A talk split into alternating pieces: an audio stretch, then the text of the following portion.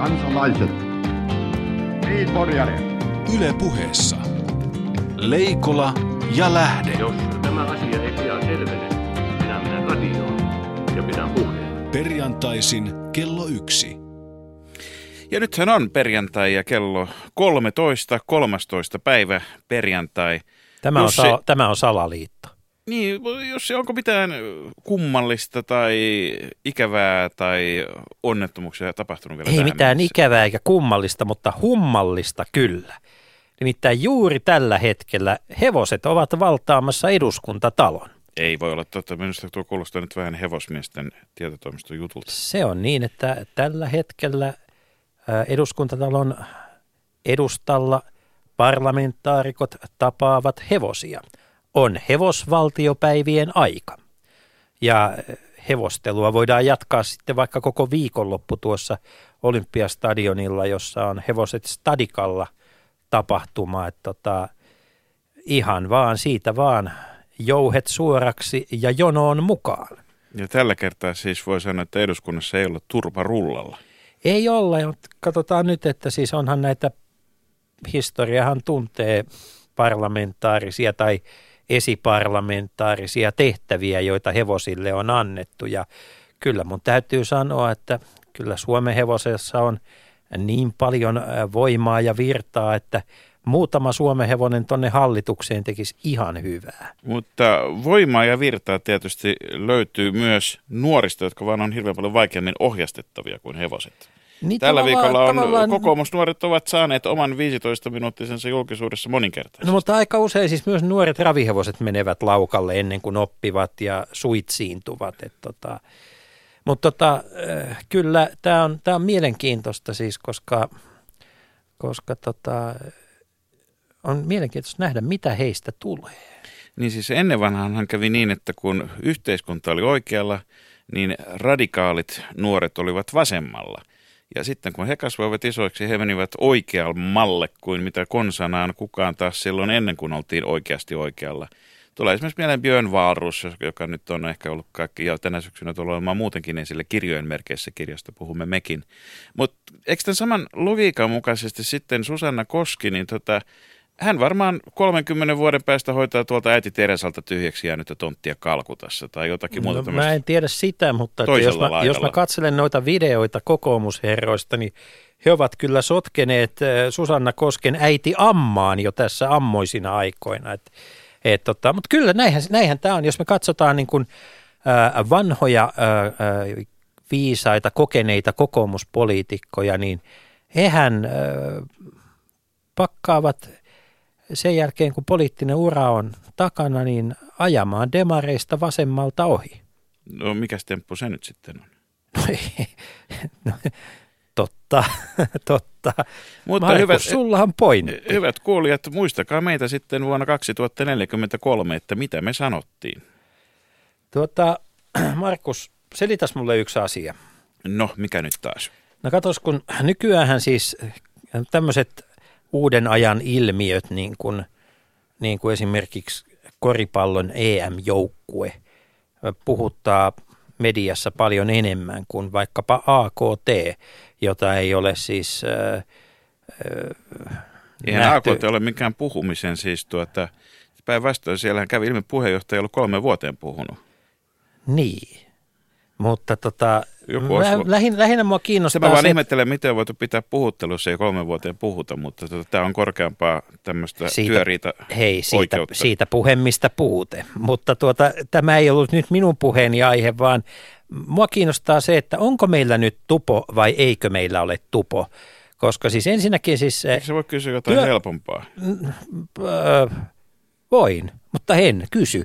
Koska siis mua kiinnostaa tämä, että siis työmarkkinoilla, se- työmarkkinaosapuolten välillä on selvästi tapahtunut jotain, Mm-hmm. mutta kun mä katson mediaa, siis suomalaista mediaa, niin neuvotteluja on käyty lähinnä BB-talossa, öö, sopimuksia on tehty lähinnä niin kuin, Suomalainen mediahan koko kesän kysyi, että liittokohtainen vai keskitetty. Ja nyt kun se kysymykseen saatiin vastaus, niin ei nyt enää sitten koko ajan sitä samaa asiaa no mutta siis onko meillä nyt, siis nyt hei, potut pottuina, tupot tupoina, onko meillä tupo vai eikö meillä ole tupo? Ei, koska Tupon tulopoliittinen kokonaisratkaisu, joka on vähintäänkin 200 sivua paksu luntta ja jossa tuota, ykkös-kakkossivua pitemmälle ei ole kukaan ymmärrä, mitä siellä on viimeiset 198 sivua. Siellä säädetään muun muassa kaikki kaikesta.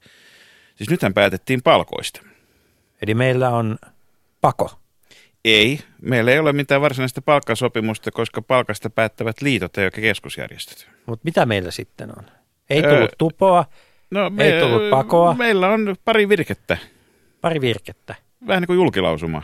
Tämmöinen, että olisi kiva, jos kaikki tekisi näin. Ei, Mut, emme oikein tiedä, miksi sitä kutsuisi. Julkilausuma on, on ehkä lähinnä.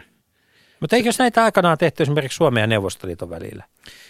Tehtiin, siis tehtiin, mutta, asioita. Tehtiin, tehtiin toki, mutta Tosi sehän oli oltiin hiljaa osa, monista muista niin, asioista. mutta sillä oli se merkitys, että osoitettiin, että ollaan hyvissä suhteissa ja välilöissä ja kivaa piisaa ja on hyvä syys koolata. Mutta ja kun, eihän tämä nyt sillä lailla hirveän paljon siitä poikkea. No mutta kun siis viime keväänä nämä työmarkkinaosapuolethan, ne oli lähinnä niin kuin äh, tuommoisen sorsapyssyn kantomatkan päässä toisistaan ja hirveän haulis, haulista tekstiä tuli leuvoista ja mitä tässä tapahtuu? No, tässä tapahtui se, että sovittiin se, mikä tuota, on sovittavissa. Eli sovittiin, että sanotaan näin, että tämä olisi se niin sanottu yleinen linja. Mutta tässä on tietysti se ongelma, että kun ei ole mitään erityisiä ehtoja, kun ei ole sanktioita tai mitään semmoisia, mikä yleensä täyttää niin sopimuksen tunnusmerkistön mukaan lukien se, että osapuolilla on mandaatti, eli mm. voima ja valtasopia jostakin asioista, niin se on aika siinä ja siinä, että voiko tätä varsinaisesti kutsua sopimukseksi. Mutta sitten kun vedota, on, on ikään kuin joku, joku mittatikku, mihin vedota. Tämä on vähän sama asia kuin se Pariisissa säilytettävä kansainvälinen metrin prototyyppi. Että et voidaan vedota siihen, mutta eihän se metri siellä yhtään mitään tee muuta kuin on tie, ihmisten tietoisuudessa, että sellainenkin olemassa. Tota, joo. Tämä on tupometri. Kiitän vastauksesta, mutta en ymmärrä vieläkään – missä suomalaisilla työmarkkinoilla tällä hetkellä seilataan, mutta kohta me seilataan ihan toisaalle. Leikola ja Lähde. Osallistu lähetykseen Shoutboxissa. Yle.fi kautta puhe. Ja tervetuloa vieraaksemme ulkomaan toimittaja ja tietokirjailija Heikki Aittokoski. Kiitos Markus. Olet kirjoittanut kirjan, jonka nimi on narrien laiva matka pieleen mennessä maailmassa. Ja, ja tuota, ihan ensin täytyy tietysti kysyä, että kun olet pitkäaikainen Helsingin Sanomien ulkomaantoimituksen esimies tälläkin hetkellä, sijaistat sitä hommaa, mutta olet palaamassa takaisin rivitoimittajaksi ja muuksi, niin, niin tuota, eikö sitten nyt sitten kirjoittamisesta saa niin kuin 8-10 ulkomaantoimittajakeikalla 25 tunnissa vuorokaudessa tarpeekseen? No, Miksi kirja? Minä kerron sen ihan kohta, mutta ennen kuin menen tähän näihin niin sanotusti vakavampiin aiheisiin, niin kuunnellessani tuossa teidän sanallista laukkaa tämän ohjelman alussa, niin minä rupesin tota, jo ihmettelemään. Minä tuposin kärryiltä ja aloin ihmetellä, että onko tämä radio-ohjelma vai onko tämä, tämä kahden verbaaliratsun kavioliitto. Niin siis kuulijoille tiedoksi. Heikki Aitokoski on, on, hän on, hän on nimittäin, nyt, nyt te olette – kansainvälisen kaverin kanssa tekemisissä. Hän, puhu, hän nimittäin suoltaa ebenpuujalkavitsejä. Jalosti sanottu. Kiitos Jussi. Niin, tämä lähetys tulee eetterin lisäksi myös Seetterissä tietysti tarvittaessa kuultavissa monessa eri mediassa. Oliko tuo niin sanottu seetripuujalka, joka viittasi Libanoniin? Tota... Mistä pääsemmekin Syyriaan? Pääsemme Syyriaan, mutta tämä kirjan kirjoittamisen Syyria jäi vielä käsittelemättä. Se onkin loputon suoja ja siirry vakavampaan moodiin. Kiitos kysymyksestä. Ulkomaan toimittajana pääsee kirjoittamaan ja pääsee paljon ja pääsee kiinnostaville keikoille ja tosiaan niin kuin sanoit, tekee pitkää työpäivää, yrittää hahmottaa maailmaa, mutta ei sillä tavalla tarpeeksi, ei, ei sillä tavalla syvällisesti kuin mitä tietokirjaa kirjoittamalla. Mulla oli etuoikeus kokonaisen vuoden ajan matkustella ympäri maailmaa ja paneutua yksittäisiin teemoihin syvällisesti ja sen takia kirjoitin kirjan. Toinen kysymyksesi, tämä päiväkohtaisempi, niin Syyria, niin, niin se on vaan edelleenkin loputon suoja, se on paholaismaisen, se on diabolisen monimutkainen. Mä just eilen illalla, tota, olen tosiaan tällä hetkellä Hesarin ulkomaan toimituksessa pomotuuraajana. Minä olen mukana pyörittämässä meidän kansainvälistä uutisagendaa ja siihen kuuluu se, että jutellaan koko ajan paljon maailmalla olevien ihmisten kanssa ja Eilen illalla juttelin pitkän tovin Istanbulin kirjeenvaihtajamme Minna Nalbantoglun kanssa ja hän oli Syyrian rajalla tekemässä sitä, mitä, mitä reporterin pitää tehdä – jutteli useiden paljon ihmisten, useiden ihmisten kanssa. Siellä oli... Ää, Mitä sinne kuuluu just nyt sinne rajalle? Siellä pakolaisia tulee Syyriasta. Me ei uskalleta, mä en itse uskaltaisi ja me ei uskalleta lähettää toimittajia Pohjois-Syyriaan. Se on yksinkertaisesti liian vaarallista ja sen takia tiedot sieltä on hajanaisia ja, ja, ja osittain epäluotettavia – siellä ihmisiä pakenee edelleenkin Turkkiin, pakenee muihin maihin. Ja kiinnostava tarina, minkä, minkä toimittajamme Minna sieltä rajalta kertoi just eilen illalla, oli se, että, että kun siellä tietyiltä alueilta pakenee ihmisiä niin sanotusti vapautetuilta alueilta, mutta ne vapautetut alueet onkin niin sanotusti väärin vapautettuja islamistit pitää siellä omaa tiukkaa kurjaan yllä ja, ja, ja meno on, on, on hirmoista ja tämä kielii siitä Syyrian Ojan ja Allikon välinen matka on hyvin lyhyt, eräs, alle metri. Niin, erässä afganistanilainen aikanaan kuvasi tilannetta sanoen, tilannetta maassaan sanoen, että kun kaupunkimme oli kolmannen kerran vapautettu, siitä ei ollut enää mitään jäljellä. Tämä tuota, sun kirjas käsittelee maailman pahuutta ja sen konkreettisia ilmenemispaikkoja. Tuota, mun oletus on se, että yksi, yksi syy, miksi tässä Syyriassa me kaikki lännessä annamme ihmisten tappaa toisiaan, miksi sanon näin, johtuu siitä, että monessa muussa paikkaa me emme ole antaneet, joka tarkoittaa samaa kuin, että se olemme on vähentynyt. Olemme muuten hirvittävän anteliaita olleet viime vuosina ei, totta, tässä asiassa. Ei, ei kestä kiittää meitä. Niin, niin tota, mutta mutta tota, kymmenen vuotta sitten Irakin yhteydessä se oli yksinkertaisempaa. Että siellä oli yksi selkeä suuri saatana ja sitten oli toinen, toinen saatana ja tota, ikään kuin se paha pystyttiin paikallistamaan. Nyt maailma ei ilmeisesti Syyrian kohdalla ole enää yhtä yksinkertainen. Syyriassa se perusongelma tällaisen kansainvälisen välintulon näkökulmasta on, että ketä siellä oikein pitäisi tukea, niin kuin nämä kapinallisjoukot, vapaan Syyrian armeija, ei, se, sekään ei ole itsessään yhtenäinen, yhtenäinen joukko, tämä maltillinen porukka. Miten ne ei ymmärrä olla maltillisia, vaikka se olisi meille niin paljon helpompaa? Tuo on äh, hyvä kysymys. Tota, ja, ja sitten on tämä pelko, pelko mikä on, on, on, on hyvin tiedossa, että entä jos siellä islamistit sitten ö, tuleekin ääri-islamistinen Syyria. Tätähän etenkin Venäjä pelkää. Venäjän rajaltahan on Syyriaa vain 400 kilometriä ja, ja jos ei Syyria nyt ole Venä- Moskovan näkökulmasta alavatsassa, niin, niin, niin liian ö, lähellä kuitenkin arkoja paikkoja. Eli, eli siis ö, siitä, että Venäjä tukee – tukee Syyrian nykyhallintoa, niin siinä ei ole kyse yksin tämmöisestä niin kuin kansainvälispoliittisesta valtapelistä, vaan siinä on ihan, ihan niin kuin pelko siitä, mitä omi, oma, oman rajan läheisyydessä tapahtuu. Eli meidän, vähän sama kuin jos Norjassa olisi hulluja hippejä, niin se voisi liikuttaa suomalaisia ihan toisella tavalla. Norjassahan muuten on. Mutta tota, kerro mulle, että kun nyt tässä siis tällä viikolla on puhuttu siitä, että tämä aseis, tai kemiallisten aseiden, niistä luopuminen, niin tämä olisi tämmöinen pohjoismaisten pääministerien keksimä ajatus, joka sitten on syötetty niin kuin Putinin lapaan, siis tarjottu venäläisille. Siis Sale pelaa KHL. Niin, että pelataanko siis, onko tämä nyt niin, että, että, että vaikka Obama tulee Ruotsiin ja sanoo hei – niin silti ää, nyt, nyt niin kuin Venäjä on tässä se, joka, joka on, on se, se isoin peluri, voimakkain pelaaja. Venäjällä tällä hetkellä äh, tota, hehkutetaan äh, Vladimiria suurena äh, rauhantekijänä ja, ja äh, tällaisena reaalipolitiikan harrastajana tai seuraajana täytyy sanoa, että, että, että Putin on sen lapaan pelatun kiekon äh, pelannut eteenpäin erittäin taitavasti tota, maaliin.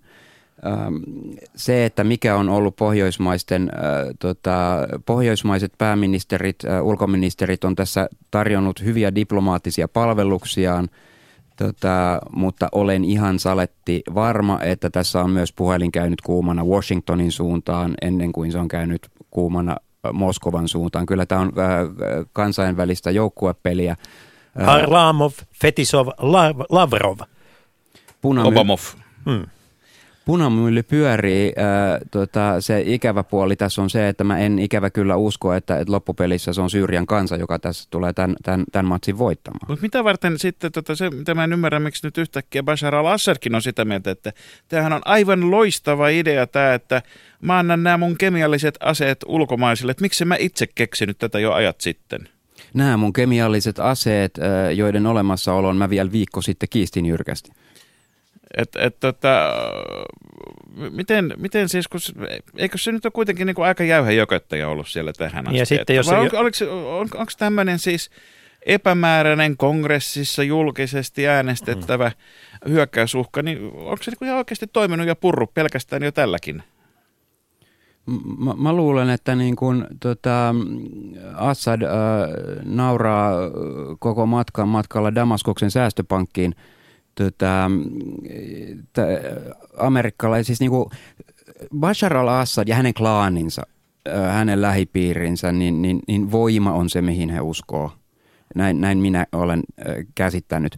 Tota, äh, ei diplomatia, vaan voimannäyttö. Ja, ja amerikkalaiset on siitä perspektiivistä tehnyt virheen, että, että he on niin kuin ollut uhkaavinaan, mutta sitten ei ole oikeasti uhannut. Hetkinen, hetkinen, hetkinen. Sähän oot siis kirjoittanut kirja, jossa sä niin kuin syleilet koko kärsivää maailmaa ja oot kaikkien sorrettujen puolella. Ja nyt sä sanot, että, että niin kuin panoksia tiskiin, että voima, voimankäyttö on niin kuin, voimankäyttö tässä olisi järkevää. Noin en sanonut. Mä oon, mä, mä oon sitä mieltä, että, että ohjusiskuilla Syyriaan luulen ei saavutettaisi yhtään mitään. Tota, ö, alun alkujaan ei olisi pitänyt uhata sillä voimankäytöllä, jos ei sitä sitten käytetä. Ö, kun sillä on uhattu, Obama on uhannut siitä sillä ja ei käytä sitä, mm. niin ö, se saa varmasti Bashar al-Assadin ja hänen lähipiirinsä hykertelemään. Ja tota, mä pelkään, se, että se ampuu maaliin. Mä pelkään siis kovasti sitä, että Al-Assad ää, nimit, sanoo sitten kansainvälisille asetarkkailijoille, että tossa ne nyt on ja lyö tiskiin neljä pulloa menneniä.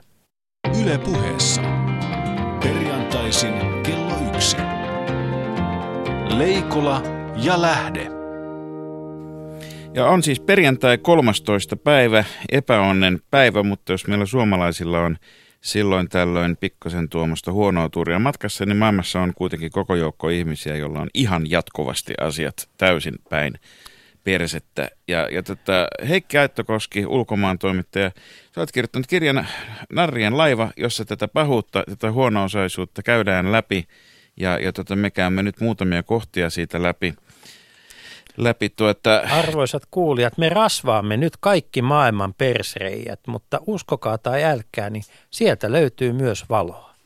Niin, niin tuota, tämä Narja laiva on siis ö, samanniminen kirja, joka on ilmestynyt Saksassa 500, 600, 500 vuotta sitten, sitten tuota, joka oli tämmöinen ikään kuin metafora siitä, vertauskuva siitä, kuinka tuota, hulluja roudataan pois ihmisten silmistä kauneus, kauneusvirheinä.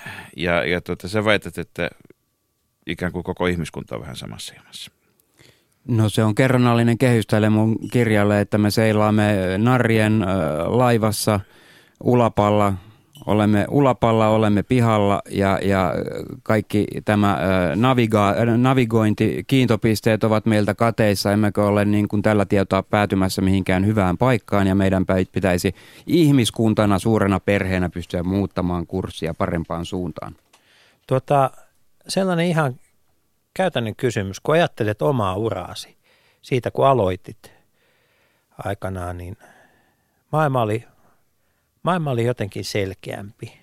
Ainakin itsestäni tuntui. Onko niin, että, että me tiedämme nyt maailman pahuudesta enemmän kuin, kuin silloin. Et kun siis nykyään siis, silloinhan oli Neuvostoliitto ja sitten siellä kartalla tuli Kiina ja sitten tuli Vietnam. Mutta nyt on olemassa siis, on, on Kasakstan, on, on Pupustan, on ihan mitä tahansa stan. Ja on olemassa hirveä määrä maita, jotka yhtäkkiä vyöryy kartalle uutisiin, josta me ei oikeastaan tiedetty yhtään mitään. Onko maailmasta tullut pahempi paikka siksi, että me tiedämme lisää? Se riippuu jokaisen omasta psyykestä, mutta mä palaan tuohon, mitä sanoit. Mä oon ihan samaa mieltä, että silloin kun mä oon ollut nuori kloppi ja lähtenyt toimittajahommiin – tai lähtenyt kohti toimittajan hommia, niin oli vielä kylmä sota, asiat oli helppoja, oli Yhdysvallat, sen blokki, Neuvostoliitto, sen blokki ja sitten oli lankapuhelin. Ja, tota, tota, kuuma linja näiden välillä, mutta ei internettiä, eikä näitä lukuisia Kazakstana ja, ja, ja äh, Pupustan oli esimerkki, jota mm. käytit jota en nyt muista äkkiseltään valtiokartalta, mutta... Se... Mutta jos mä väittäisin tällä hetkellä sosiaalisessa mediassa, että on olemassa tämmöinen ää, maa, jonka nimi on Pupustan, jossa on porkkana-aiheisia mellakoita, niin mä oon ihan varma, että se menisi läpi. Se menisi läpi, koska maailmassa tapahtuu niin paljon vielä uskomattomampia asioita kuin tuo. Mitään niin uskomatonta kuin mitä oikeasti tapahtuu. Porkkana niin... mellakoitsijoille tarjottiin keppiä. Kyllä. Kyllä. Keppiä ja porkkanaa. Kepein mielin. Kepein mielin. Tuota... Ja mielin kielin tietysti silloin pitää olla hallitsijoita kohtaan. Joo, ja Kazakstanissa, joka, jossa on aroja, niin siellä tarjotaan steppiä ja porkkana. Anteeksi. Tuota, mennään välillä, välillä tähän kirjaan. Tuota, tässä alkaa tulla jo seuraavan kirjan ainekset muuten. Tätä, sä, oot, sä oot jakanut tämän pahuuden niin vanhojen kunnon kuolemansyntien mukaan. Viha, kateus, ahneus, ylpeys, laiskuus, kohtuuttomuus ja himo. Ja, ja, tuota, ja jokaisen näistä tuota, hienosti – lokalisoinut, paikantanut johonkin paikkaan. Miksi viha on ensimmäinen ja miksi viha ja Somalia, joka Somalia nyt liittyy Suomeen mitä suurimmassa määrin, niin, niin tuota, miksi tämä ratkaisu? Viha ensin sen takia, että, että viha on mun ö, merkittävässä teologisessa tulkinnassa, niin poliittis-teologisessa tulkinnassa pahin. Vihaa ei pysty kääntämään ö, millään tavalla hedelmälliseksi – Somalia sen takia, koska se on ollut erittäin brutaalissa sodassa, yli, sotatilassa yli 20 vuotta ja Mogadishu, jossa olin tätä kirjaani varten, on, on raunioitunein surullisin kaupunki, mitä minä olen ikinä nähnyt. Ja Eli siis aika surullisuusasteikolla monta... niin voi sanoa, että se on aika, aika surullinen silloin. Kyllä, se on, se on täysin mäsänä se kaupunki ja, ja pakolaisleirejä joka puolella, jokaisella tyhjällä tontilla. Mutta onko se vihan seurausta? Viha, johon... Vihaavatko somalit enemmän toisiaan tai meitä tai muita, tai ovatko somalit vihattavampia kuin jotkut muut?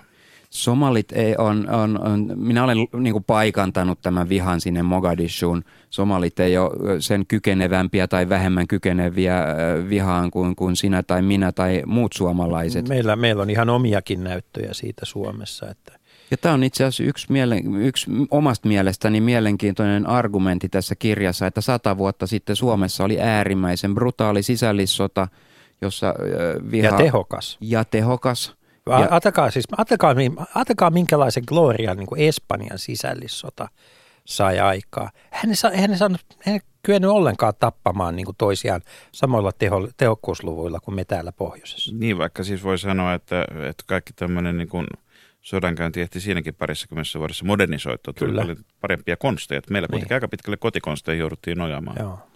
Mutta siis tehokas. Äh, mm. Mutta edelleenkin, että, että miksi viha? Eihän, siellä ei käytetä kemiallisia aseita, ei ydinpommeja, ei mitään näitä kaikista kauheimpia, kauheimpia juttuja, mutta ihan vaan semmoista niin kuin normaalia kidutusta, raiskausta ja ampumista vihaa mä tulkitsen sillä tavalla, että siellä käytetään, siellä varmaan käytettäisiin kemiallisia aseita, jos siellä olisi kemiallisia aseita. Siellä ei tietääkseni ole Somaliassa.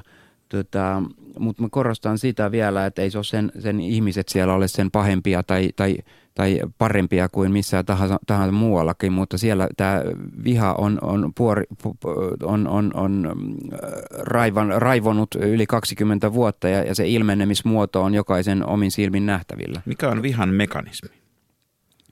Vihan mekanismi klassinen esimerkki muuten sitten, joka olisi ollut niin kuin mun kirjan kannalta paljon helpompi ja itsestäänselvempi Mikä ratkaisu. se on varmasti helpompaa kuin mennä Mogadishuun No joo, mä ja ajattelen hengissä takaisin. Israelia ja Gaasaa, länsirantaa, niin sehän, siellähän on sitten klassinen vihan kierre, joka sukupolvesta toiseen äh, tota, hän tappoi Siellä minut. on se aita välissä. Siinä on sellainen... Äh, Tota, ja, ja sitten niin kuin saksalaiset sanoo, niin, niin, niin uh, die Mauer ist in den Köpfen, että aita on myöskin ihan oman pään sisällä. Mm. Melkoinen uh, tanakka betonimuuri onkin. Ni, niin, niin sieltähän sitten olisi löytänyt vielä helpommin tämän vihan ulottumisen uh, sukupolvia eteenpäin. Tota, kun sä menet Mogadishuun, niin miten ihmeessä, mä, mä itekin, itekin käynyt siis muutamissa hyvin, hyvin lohduttomissa ja toivottomissa paikoissa. Miten ihmeessä sinä jaksat semmoisissa paikoissa etsiä hyvää ja kirjoittaa niistä ihmisistä, jotka tekee hyvää, koska eikö se olisi paljon helpompaa niin kuin demonisoida kaikki? Se olisi helpompaa ja sitä mä niin kuin nuorempana, äh, nuorempana poikana, kun kyynisyys oli mun mielestä cool, niin sitä mä juuri teinkin. Mutta, mutta se on niin kuin, mehän halutaan, kaikkihan me halutaan, että, että tehdä maailmasta parempi. Ja mä olin Mogadishussa ja sitten on tärkeää löytää niitä hyviä ihmisiä. Mogadishussa mä tapasin miehen, joka pyörittää näkövammaisten lasten sodassa vammautuneiden, sokeutuneiden lasten koulua – ja, ja siellä mä kuulin hienoimman lauseen, mitä mä oon, mitä, mikä ehkä tässä mun koko kirjassa on, että meidän on, on uskottava siihen, mikä ihmisessä on hyvää ja tehtävä kaikkemme sen eteen, että, että se voittaisi. Eli siinä mielessä niin edestämä kaikista pahin, missä ei ole mitään hedelmätöntä, sekin on käännettävissä. Sen täytyy olla käännettävissä ja se on käännettävissä. Siinä, kun sitä, mä palaan taas tähän meidän omaan Suomeen ja sisällissotaan. Suomessa oli sata vuotta sitten kaikki romahtavan valtion elementit, ö, melkein kaikki romahtavan valtion elementit olemassa. Mä, Sisällissodilla on taipumus uusiutua. Mä haluaisin, Heikki, kysyä sinulta nyt, kun keskustelin kirjastasi viime viikolla erään ahdistuneen ja kyynisen oloisen suomalaisen ää, mielipidevaikuttajan kanssa ja keskusteltiin slummeista ja hän sanoi, että – että se on väistämätöntä, että slummeja on olemassa. On väistämätöntä, että, että osa ihmisistä, osalla ihmisistä menee aina huonosti. Uskotko siihen, että, että sellainen on annettu tekijä vai uskotko siihen, että maailma, maailmassa voi hyvä voittaa? No mä otan taas esimerkki hyvin läheltä, että, että sun kaverisi mielipidevaikuttaja niin kuin – voi mennä vaikka Kallioon ja, ja funtsia, että miksi se on Suomen trendikkäin kaupungin osa, eikä niin kuin 50 vuotta sitten niin kuin liikakansoitettu. Mä oon, yritt, mä oon yrittänyt saada Matti Apusta Kallioon pelaamaan, ää, pelaamaan Toveri-nimiseen ravintolaan kanssani lautapelejä, mutta hän jäpittää vastaan. Se pelkää, että downshiftaus tarttuu. Uh, bad. Matti Apunen muuten vilahtaa tässä mun kirjassani, koska mun johtopäätöksissä mä päädyin Turkuun ja mä päädyin just pohtimaan, että miksi Suomi on niinkin menestynyt yhteiskunta kuin se on. Ja kun mä saavun Turkuun junalla Espoosta, niin Turun rautatieaseman mä huomaan, että katos, että tuollahan menee Big Chief-vaikuttaja Matti Apunen, joka on tullut tässä samassa junassa, eikä silloin henkivartioita mukana – on tämä Suomi aika hyvä yhteiskunta. Niin, vaikka, ja vielä kaiken lisäksi nimenomaan Turussa eikä Tampereella. Niin, on tamperilaisina se... Turussa siis. Ja nyt, nyt hyvät ihmiset siis, kyllä Suomi on nössöä jengiä nimittäin. Aikanaan Turun, tota, äh, Turun äh, linja-autoaseman kahvilassa oli tarjous iso kahvi ja jutila, joka siis tarkoitti isoa kahvia ja kermamunkkia, eikä siitäkään vedetty turpiin. Ei, ja täytyy muistaa, että Turkuhan on myöskin se kaupunki, jossa kuitenkin niin kuin pääministeri Kataisen kimppuun hyökättiin mm. veitsellä. Mitä tekee Suomen pääministeri täällä? Sanoi, että no, kaiken näköistä sitä sattuu, mutta eihän tuo nyt tainnut olla tosissaan. Hmm. Mutta toden totta, ollaanko me lintukoto? Onko tämä, onko tämä, onko tämä Suomi, eletäänkö me sellaista niin kuin aikaa, että ennen pitkää tämä kaikki romahtaa, vai, vai onko tämä sellainen, onko tämä semmoinen malli, jo- jossa me voidaan elää? Mä en vähe, siis mä, mä, mä rakastan Suomea, tämä on hieno paikka. Joka kerta kun mä näen äh, sellaisia uutisia, että, että väheksymättä suomalaisten äh, arjen ongelmia, mutta joka, päivä, kun, joka kerta kun mä näen uutisia subjektiivista päivähoitoa äh, oikeudesta, kun mä näen uutisia siitä, että, että onko rengaskeinujen sisältämät HA-öljyt ter, lasten terveydelle vaarallisia, niin, niin, niin Mä en edes tiennyt, että tuota pitäisi pelätä. Joo, sitä pitää pelätä ja, ja, ja, ja, paljon. Tota, ei vaineskaan. Ni, niin, niin väheksymättä näitä itse ongelmia ihmisten arjessa, niin mä oon niinku tavallaan kiitollinen, että meillä on tällaisia ongelmia, jotka on hallittavan koko, kokoisia. Tämä saattaa kuulostaa naivilta ja ehkä se onkin, mutta, mutta I love first world problems. Hei, mutta nyt me päästään sun kirjan seuraavaan lukuun, joka on kateus. Tämä, tämä tuota, eikös tämä nyt olisi voinut tuonne Suomeen erityisesti Kainuuseen, niin tota, siirtää. Sä oot kuitenkin päätynyt siihen, että olet mennyt Sothebysin huutokauppakamarille Lontooseen käsittelemään kateutta. Mik, siis, miksi ihmeessä niin huutokauppaan voi liittyä kateus, koska eikö se nyt ole reiluinta mahdollista peliä, jos mikä, että kuka huutaa eniten, niin se voittaa sillä siisti. Joo, mutta kansainvälisiin globaali taidemarkkinat, ki- kiehtova äh, aihe, siis niin kun, mutta ostajathan toimii useimmiten, rikkaimmat ostajat toimii käytännössä aina salaa, puhelin, bulvaanien välityksellä, puhelinmyynnillä, hyviä kysymyksiä. että Minäkään mistä- en ole koskaan paljastanut, että mistä minä olen sen Rembrandtin ostanut. Ah, itse olen enemmän viehättynyt Picassosta. Mutta mut, mut siis onhan se hirveetä, kun sen omat tarjoukset jää aina verirahoille jälkeen. Näin siinä käy. Tuota, mutta siis tähän kateuteen, niin, niin, niin äh, meidän ajallähän me on tyypillistä on, on, on se, että, että, että rikkaita ruoskitaan ankarasti, tuloerojen kasvu. Tuota, Mitäs väärää siinä on? Ehkä ne kestää sen, kun niillä on sitä rahaa. joo, rikkaiden täytyy pystyä ottamaan niitä tota, tota, tota, kritiikkiä vastaan. Mutta siis pointtini on, on sitten tässä kirjassa, minkä mä myös esitän, että, että rikkaita täyt, rik, ri- rikkaatkin, rikkaatkin kuuluvat kansaan, heilläkin on oikeuksia.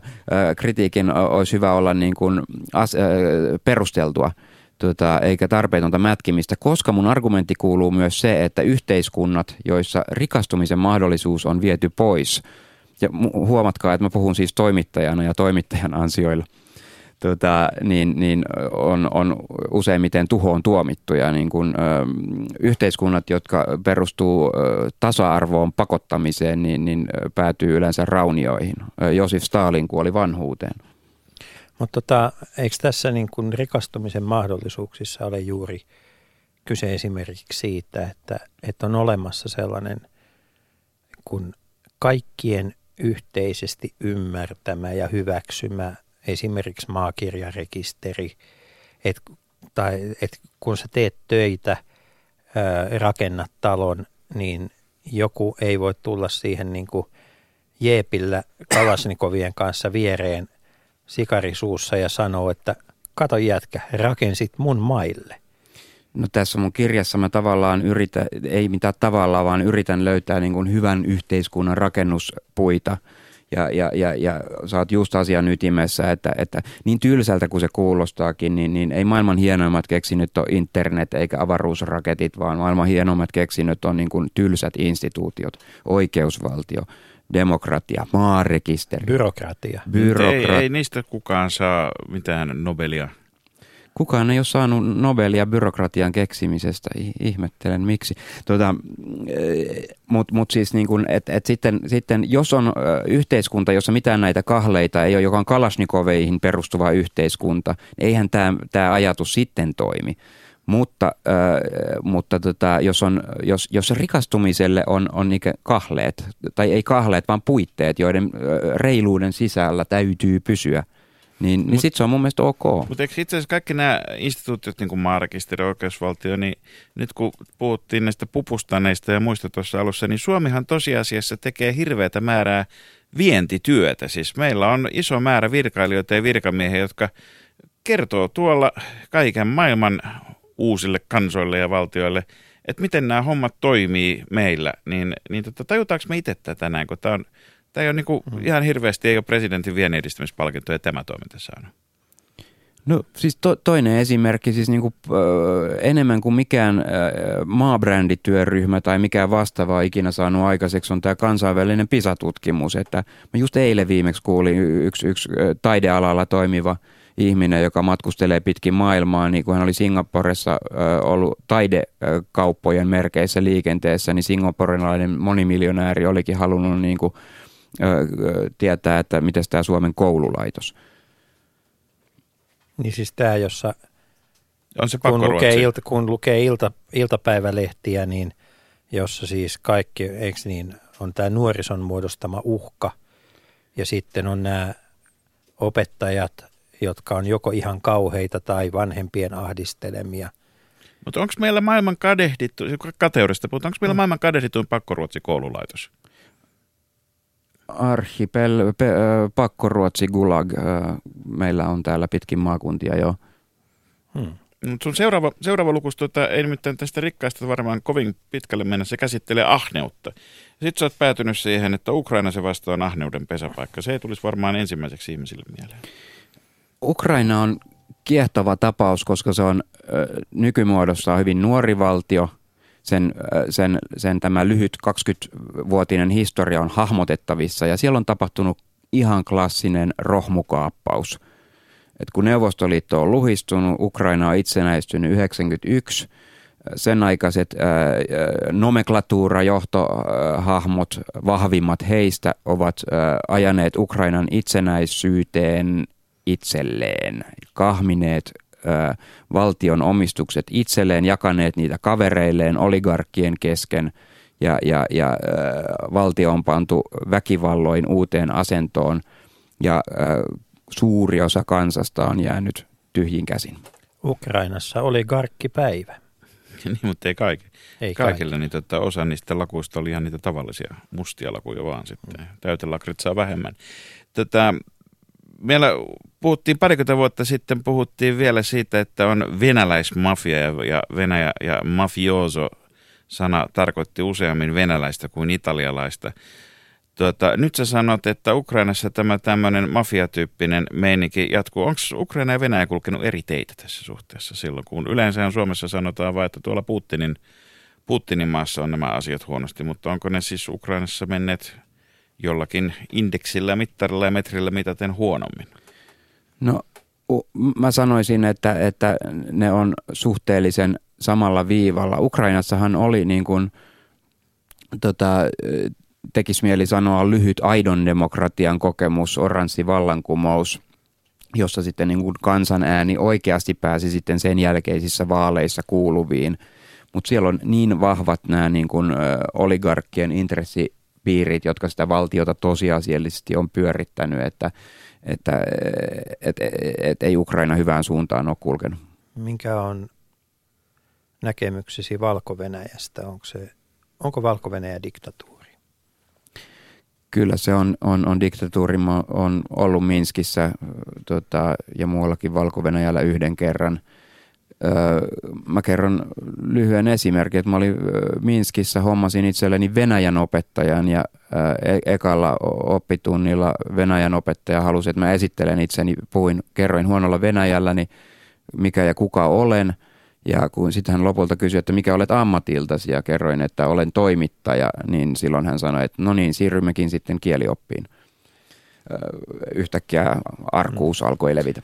Joo, itse, itse täytyy sanoa, että maailman turhin kyltti omasta, jonka itse olen nähnyt, on Minskin lentokentällä. Se on se kyltti, jossa kerrotaan, miten toimia, jos aiotte hakea poliittista turvapaikkaa kyseisestä maasta. Samaan hengenvetoon No. täytyy sanoa, että sitten on olemassa koko joukko valtioita, joista käsin poliittisen turvapaikan hakeminen valko olisi periaatteessa loogista. Totta. Lottovoitto sinänsä. Mutta sitten sit tässä kirjassa mennään ihan toiselle puolelle Afrikasta ja Euroopasta. Toiselle puolelle maapalloa mennään Nicaraguaan, jossa käsittelet ylpeyttä. Tuota, eikö tämä nyt ole semmoinen ihan perussuomalainen ajattelu, että ylpeys Ää, Voisitko vasta... pitää pienen tauon sanojen perus ja suomalainen välissä? Meillä loppuu ohjelma-aika, jos oikein taukoa pitämään siihen. Tuota. No. mutta yhtä, yhtä, yhtä kaikki niin tuota, ylpeyttä pidetään tämmöisenä asiana perinteisesti meillä, joka on synti ja huono asia, mutta eikös nykyään saa olla ihan reilusti ylpeä sitten, tota, miksi ihmeessä ja miksi ihmeessä Nicaragua, mitä kiinnostavaa Nicaraguassa on ja miksi... Ja mitä ylpeilyn aihetta heillä niin. nyt olisi? Daniel Ortega, Nicaraguan presidentti 80-luvun... Se lutunen sandinisti, jota kaikki symppaa. 80-luvun lutunen sandinisti, diktaattor, anteeksi, 80-luvun lutunen sandinisti, johtaja, nyttemmin muuttunut hyvin epämiellyttäväksi. Diktaattori on liikaa sanottu autoritääriseksi hallitsijaksi. Siis onko tässä kyseessä maailman persreikä, jossa meni pissa päähän? Kyllä, tota, eikä pelkästään siis Ortegalla ja hänen sandinisteillaan, joka olisi pitkä tarina. Ylpeydellä tässä kirjan luvussa viittaan myöskin läntiseen yhteisöön, joka oli niin ylpeä sandinisti vallankumouksen tukemisesta, että pumppasi ja pumppasi sinne apua vielä sen kauan senkin jälkeen, kun oli havaittavissa, että, että tämä apu menee itse asiassa hyvin usein väärin käsiin. Tuota, äh, ihan semmoinen yksi kysymys, kun mulla on The Clashin Sandinista levyhyllyssä, niin uskaltaako sitä enää kuunnella? Kyllä, tota, tota, tota, biisihän on hyvä, että tota, musiikilliset ansiot ovat asia erikseen. Yle.fi kautta puhe. Meillä on Narjen laivassa seilaamassa maailman tummia vesiä kanssamme Helsingin Sanomien toimittaja, kirjailija Heikki Aittokoski. Markus, minne menemme seuraavaksi? Mikä on seuraava satamamme? Menemme, menemme tuota laiskuuden pariin Bangladeshiin, joka voi kuulostaa sikäli yllättävältä, koska eikö Bangladesh ole se maa, jossa kaikki pienet kätöset – tekevät meidän kaikki teepaitamme. Mm-hmm. Ja, ja se niin kuin hirveän vaikea ajatella, että miten se liittyy laiskuuteen. Pitäisikö niitä tehdä vielä ankarammin töitä sen? Ja nyt Björn Wahlroosia kuunneltua, niin, niin miksi me emme saa, miksi Helsingiltä vietiin tämäkin oikeus? Laiskuus Bangladesissa. Seurasin, seurasin, sillä en todellakaan viittaa bangladesilaisiin vaatetyöläisiin. Se on ironisesti tarkoitettu. Ironia on tietenkin kirjassa aina vaarallinen laji. Mä seurasin Bangladesissa tekstiilityöläisten elämää, olin heidän kodeissaan slummissa, tekevät pitkää päivää, kuuspäiväistä työviikkoa. Tätä laiskuudella mä viittaan bangladesilaisiin tehtaanomistajiin ennen kaikkea, mutta myös kansainvälisiin. Hehän ovat yrittäjiä ja, ja markkinatalouden lämpimiä ystäviä. Laiskuudella mä viittaan siihen, että, että he haluavat tehdä rahansa sillä tavalla laiskasti, ettei tarvitse turhaan paljon viettää aikaa kiinnittämällä huomiota esimerkiksi työläisten tehdasolosuhteiden turvallisuuteen tai muuten heidän olosuhteisiinsa. Ahkeruus on sitten heidän kohdallaan enemmän tuossa rahankäytön puolella. Kerropas Heikki, kun eräs tälläkin kertaa nimeltä on ystäväni Matti Apunen totesi minulle, että miksi tällaisia aina pitää, miksi aina pitää puhua näistä maailman epäkohdista, että eikö kuitenkin historian valossa kaikki ole tänä päivänä niin paljon paremmin. Niin kun esitetään tämmöinen ajatus, niin mitä, miten, miten sinä sellaiseen reagoit? No mä itse asiassa perustelenkin sen tuossa kirjassani, että mä toimin ulkomaan toimittajan logiikalla. Jotta tiedetään, miten asioita saadaan paremmiksi, niin täytyy kuvailla ja kertoa ja yrittää analysoida, että mikä on pielessä. Se on se logiikka. Maailman parantaminen negaation kautta, jos asia niin haluaa ilmaista. Ja, ja jos haluaisi kirjoittaa pelkästään hyvistä asioista, niin, niin en voi tehdä biografiaa Matti Apusesta. No, mutta mitä, mitä meidän pitää sitten tehdä? Pitääkö meidän sanoa bangladesilaisille tehtailijoille, että voisitteko koettaa muistaa olla lukitsematta niitä ovia siellä, tota, tai käsitelkää tulitikkuja varoen, tai vai pitäisikö meidän panna kaikki teepaidat boikottiin, vai, vai tota, mitä tässä nyt sitten voidaan tehdä? Maailma on, on, ja sekin tulee tässä mun kirjassa ilmi, että maailmassa on se ikävä piirre, että asiat ei ole mustavalkoisia. Ne hyvin harvoin on. Harvat teepaidat ovat. Harvat mm. teepaidat ovat mustavalkoisia. Harva televisiokaan enää nykyään. Sepä se, ja se tekee, pääsemme taas siihen, että onko maailma muuttunut monimutkaisemmaksi. Kyllä, televisiot eivät enää ole, edes televisiot eivät enää ole mustavalkoisia. Televisiot eivät ole televisioita tänä päivänä, vaan pädejä. Sekin vielä. Mutta vastauksena kysymykseen, mä vastaan vaikka tuohon boikottikysymykseen, e- ei pidä ryhtyä boikotoimaan, koska, koska niin kun, äh, tota, se, mikä tässä on, on, että Bangladesissa on noin neljä miljoonaa vaatetyöläistä, joista ylivoimaisesti suurin osa on naisia. Vaikka heille maksetaan äh, kenen tahansa järkevän ihmisen mielestä aivan liian pientä palkkaa, niin tää työ, nämä työpaikat – tekevät heidän elämästään kuitenkin paremman kuin se, mitä ne vaihtoehdot olisivat. Toisin sanoen, että jos me lakataan ostamasta niitä bangladeshilaisia teepaitoja, niin, niin joo, se kopsahtaa teollisuuspamppujen niskaan ja se kopsahtaa globaalien vaatejättien nilkoille, mutta ihan ensimmäisenä sellainen toimenpide osuisi näiden köyhien bangladeshilaisten vaatetyöläisten nilkkoihin.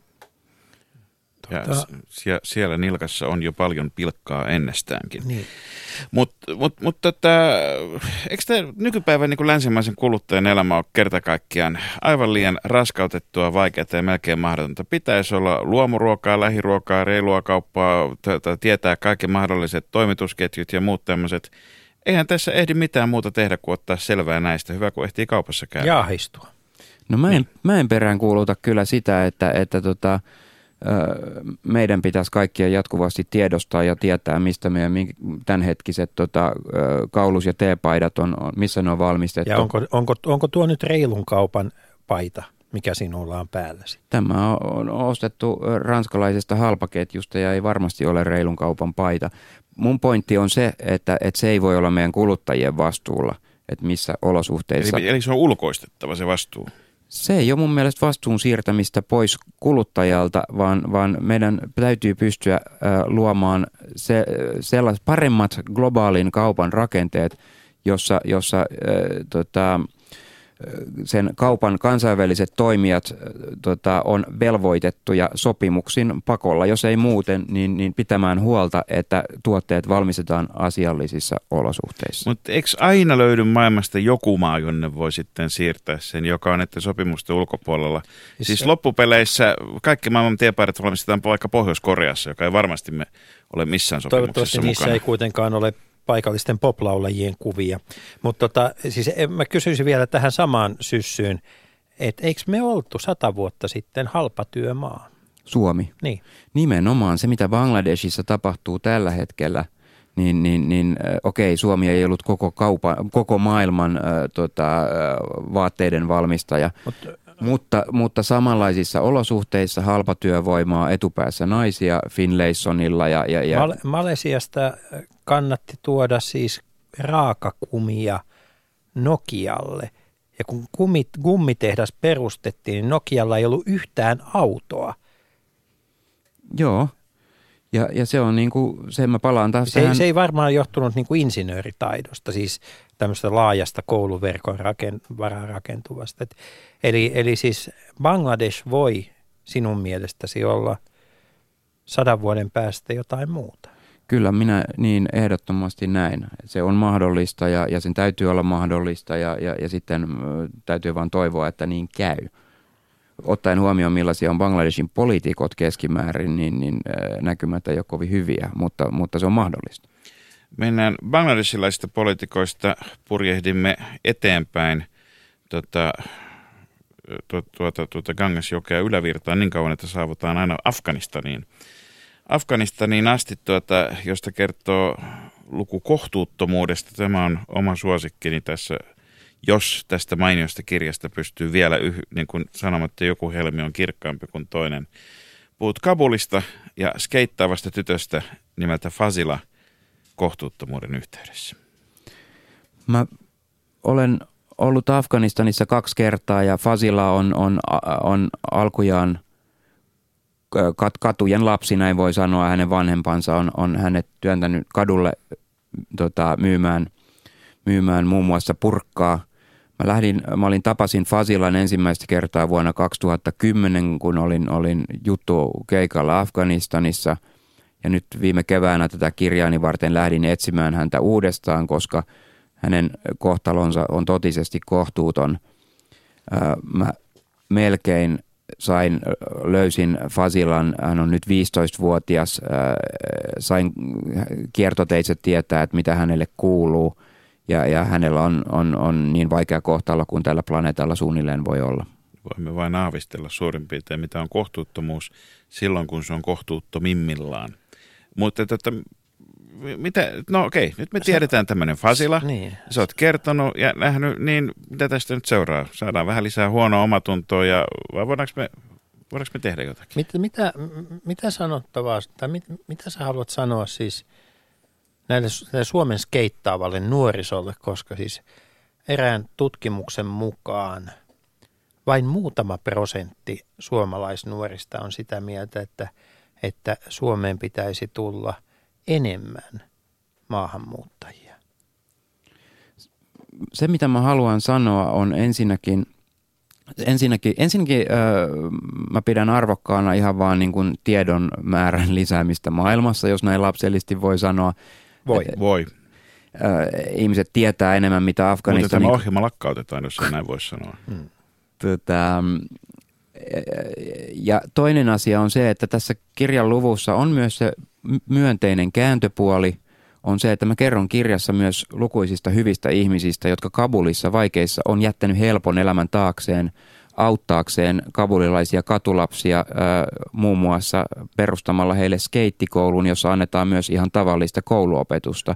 Mun viesti on se, että, että sinä, minä, me kaikki pystytään tekemään hyviä asioita auttaakseemme kanssa ihmisiämme, jos me niin halutaan. Onko skeittikoulu luksusta – vai onko se osoitus siitä, että elämä voi myös olla tavallista edes jossakin suhteessa? Sen arvo on siinä, että Kabulissa viimeinen asia, mitä odottaisi kohtaavansa, kun mä ensimmäisen kerran olin tässä skeittikoulussa, mä olin saanut vihjeä, että tämmöinen on. Mä menin sinne yhdessä mun valokuvaajakollega Sami Kerron kanssa ja me oltiin sillä, että ei ole, tämä ei ole todellista. Että Kabulissa, joka on, on, on kiehuva, kuohuva, köyhä, vaikea, väkivaltainen, vaarallinen paikka, niin siellä on yhtäkkiä paikka, jossa lapset voi kerran viikossa tunnin skeitata, viettää ihan tavallista elämää, harrastaa liikuntaa ja olla iloisia. Ja purjehduksen lopuksi päädytään himoon. Onko se nyt sitten näistä synneistä kaikkein vähiten syntisin? Sanotaan näin, että himo on ainakin hyvin ymmärrettävä – ilmenee lukuisissa eri muodossa, alkaen vallanhimosta ja päätyen seksuaaliseen himoon. Tota, Jotenkin niin kuin ihmiskunnan olemassaolon kannalta välttämätön asia myös. Joo, ja, ja niin kuin mä tässä tämän lähetyksen alussa sanoin, niin, niin, niin useat näistä kuolemansynneistä on myös, niissä on myös se positiivinen puoli, on käännettävissä positiivisiksi hyvissä yhteiskunnissa – No tässä tapauksessa se himo mun kirjan luvussa on, on, on negatiivinen. Mä kerron siitä siinä länsi-afrikkalaisesta diktatuurista, päivän tasian Gineasta, joka on maailman eh, varmaan vähiten tällä, tunnettuja sortovaltioita. Onko se nyt tässä siis persläpi-indeksillä, onko se niin kuin numero ykkönen? Onko se niin kuin pahin paikka? Tota, tässä on pieni, pieniä asioita, detaljeja tässä kirjassa, joita mä en halua tässä paljastaa, että mä pilaa mahdollisten lukijoiden lukuelämystä, mutta hyvin vankasti, on murhaaja. hyvin vankasti kärkisijoilla päivän tasean Guinea ja sen diktaattori nilkki Teodoro Obiang, hänen hänen irstaileva miljoonia kylvävä poikansa Theodorin, joka sattuu olla täsmälleen minun ikäinen nelikymppinen – ja, ja Mongomon klaani, viidakko mafia, niin kuin eräs oppositiohahmo kutsuu, tota, törkeä valtio. Mutta siellä on öljyä, eikö se silloin pitäisi olla niin kuin otsikoissa päivittäin niin kuin öljyalueiden ikävät johtajat usein ovat?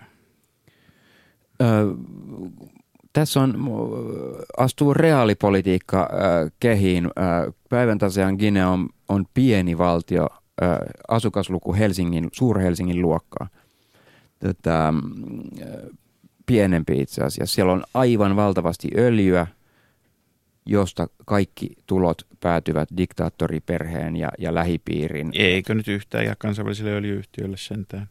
Kyllä he saattavat etupäässä yhdysvaltalaiset, myös kiinalaiset ovat siellä aktiivisia. Itse asiassa kaikki, jotka sinne pääsevät, ovat siellä kovasti aktiivisia. Tätä, Onko toi Ollilla Jorman Shelli siellä missään tekemisissä? Itse asiassa tietääkseni ei. Siellä ei, on suurimpina siellä on toimijana muut. jenkkiläiset Marathon ja Hess. Tätä, kyllä mä luulen, että heillekin jää siitä jotakin taskun pohjalle, kun he siellä operoivat. Sä et päässyt koskaan päivän tässä Ginean itse paikalle, mutta sä tapasit opposition – edustajia, tuota, onko ne yhtään parempaa jengiä vai onko se tämmöinen syrjätyyppinen tilanne, että Oja ja Allikko kohtaavat toisensa lähietäisyydellä? Mä tapasin päivän tasajan Ginean niin kutsutun maanpakolaishallituksen edustajia, jotka on Madridissa.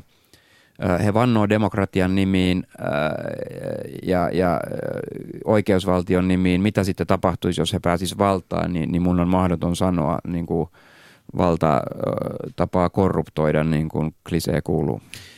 Hyvät kuulijat, meillä on siis tänään ollut vieraana ulkomaan toimittaja ja tietokirjailija Heikki Aittokoski, jonka kirja Narrien laiva kertoo maailman pahuudesta.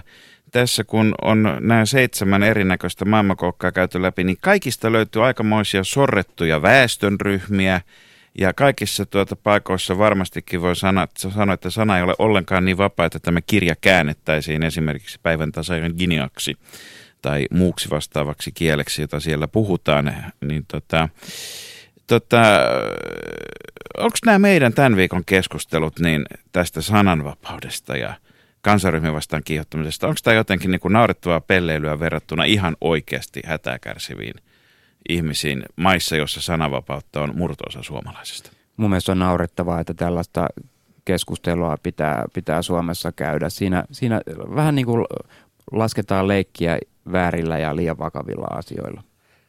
Heikki, mikä on se maailmankolkka, johon et vielä ole päässyt, mutta haluaisit lähteä pahuutta seuraavaksi tutkimaan?